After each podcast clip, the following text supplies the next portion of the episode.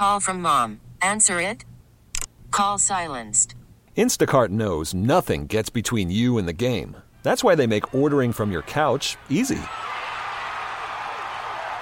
Stock up today and get all your groceries for the week delivered in as fast as 30 minutes without missing a minute of the game.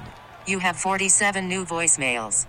Download the app to get free delivery on your first three orders while supplies last. Minimum $10 per order. Additional terms apply. Danny Cunningham from Skor North in the Twin Cities, host of uh, Raised by Wolves podcast. It's a weird day, Danny. How you doing? I'm doing well, Bill. How we looking? Uh, we are looking really good right now. Uh, we're not involved in anything illegal, and apparently Robert Kraft is. But when it comes to the NBA, yeah, that's quite a segue. Yes, uh, I, don't, I don't know how else to segue out of this. I mean, it's the story that people are fascinated by because you either love or hate the Patriots, and if you hate them, you are just trying to get every bit of detail and gossip. And now, with Adam Schefter saying an even bigger name is about to come out as charges are going to be filed against this particular person, so we we shall see. But uh, man, what a what a what a day in the the world of sports that's off the field. Uh, but on on the court, so to speak, uh, we got a game coming up between the Timberwolves and the Milwaukee Bucks. Uh, talk about the Timberwolves this year and where they stand right now because they're not having the best of season. Three games under 500 at this point. It's been a, a very tumultuous season for the Wolves up here in the Twin Cities. Obviously, everyone knows about the whole Jimmy Butler saga that ate up the first almost quarter of the season, and then just as things kind of started to get stable in Minnesota, the the Wolves fired Thibodeau, and he's gone, and now everyone's been hurt. They've been trotting out lineups that are composed of Luol Deng and Jerryd Bayless and guys that were basically written off because they haven't had point guards. Their second best player in Robert Covington hasn't played since uh, New Year's Eve. So they've been beat up, and it's under Ryan Saunders, they've been impressive just being able to be competitive at times. When they're healthy, I think the bar obviously gets raised a little bit, but he's been dealt a, a rather crappy hand in the the 20 plus games that he's coached now, or almost 20 games that he's coached now. So it's been a wild year for this organization. Well, they ended up knocking off James Harden and company. I mean, uh, you know, now granted, Harden is piling up a ton of points, 42 of them, but you know he's kind of doing it on his own. Karl-Anthony Towns and company, uh, they they're doing what they can there. I mean, so I, I guess my question is. One, is this team capable of kind of turning around that season? They're only a few games out, I think four, if I'm not mistaken, out of uh, finding the eighth seed in the postseason. And secondly, uh, what does the future look like in Minnesota? I think that in terms of turning it around, it is a tough task to get them into the playoffs. They've got the second toughest schedule in terms of opponent winning percentage the rest of the way. Obviously, they have the Bucks tomorrow night. They still have the Warriors twice. They've got Philadelphia. They've got OKC twice, Denver twice. So they've got a really tough schedule from now until April 10th when the regular season ends. But getting healthier is the, the biggest key. Obviously, Karl-Anthony Towns has been an all star. He was deserving of that, that honor, in my opinion. He's been a terrific player for them, really, since they moved Jimmy Butler. But they need to get healthy. They need Robert Covington back. And you can make the argument that while Covington might not be the second most talented player on the team, he's the second most important player in terms of what they do and, and uh, making that a winning formula. Where Andrew Wiggins is the one that's got all the talent, but he's been somewhat of a disappointment for the most part. So that's an issue there. And then in terms of the future for them, they've got decisions to make this offseason. Tyus Jones will be a restricted free agent. Dario Saric, who they acquired in the Jimmy Butler trade, is eligible for one of those rookie extensions, and we'll have to see where that goes. And they don't have a lot of cap room.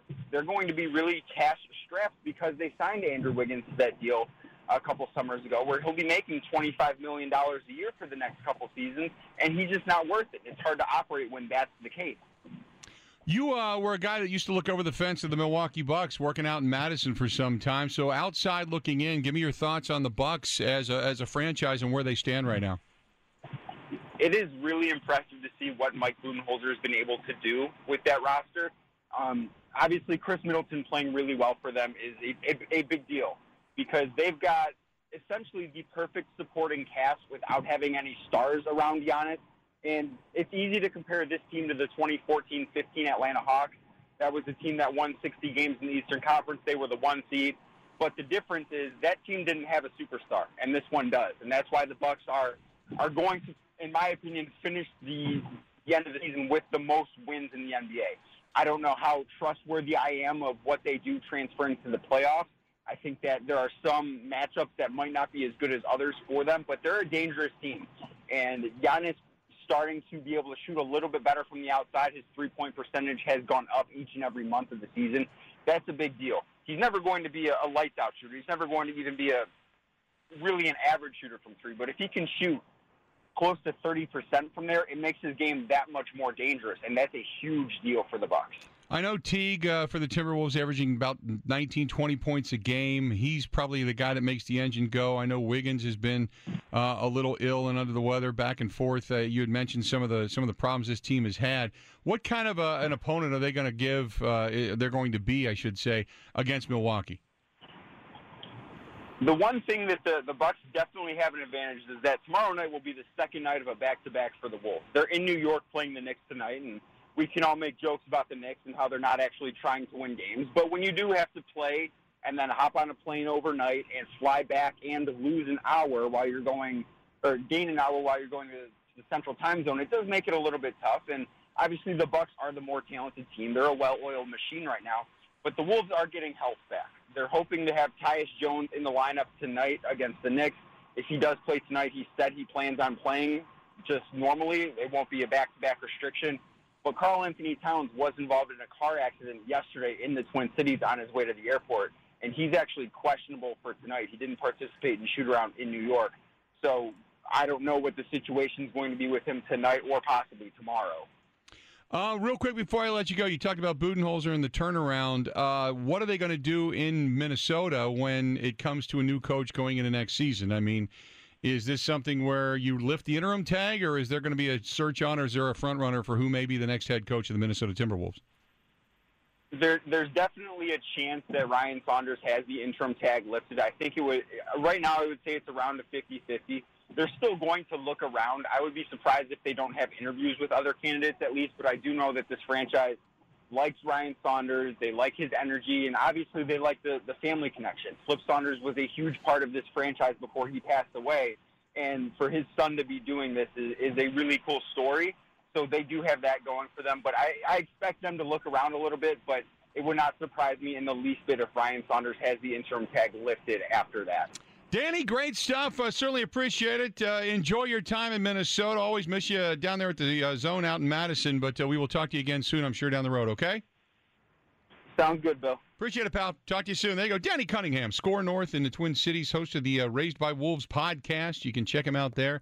Former zone guy out there in Madison, joining us on the Schneider Orange Hotline. Schneider hiring drivers right now. You work hard, they treat you fair.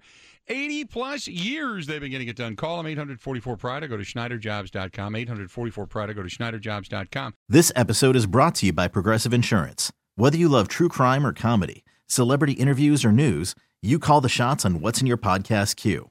And guess what? Now you can call them on your auto insurance too with the Name Your Price tool from Progressive. It works just the way it sounds. You tell Progressive how much you want to pay for car insurance, and they'll show you coverage options that fit your budget. Get your quote today at progressive.com to join the over 28 million drivers who trust Progressive. Progressive Casualty Insurance Company and Affiliates. Price and coverage match limited by state law.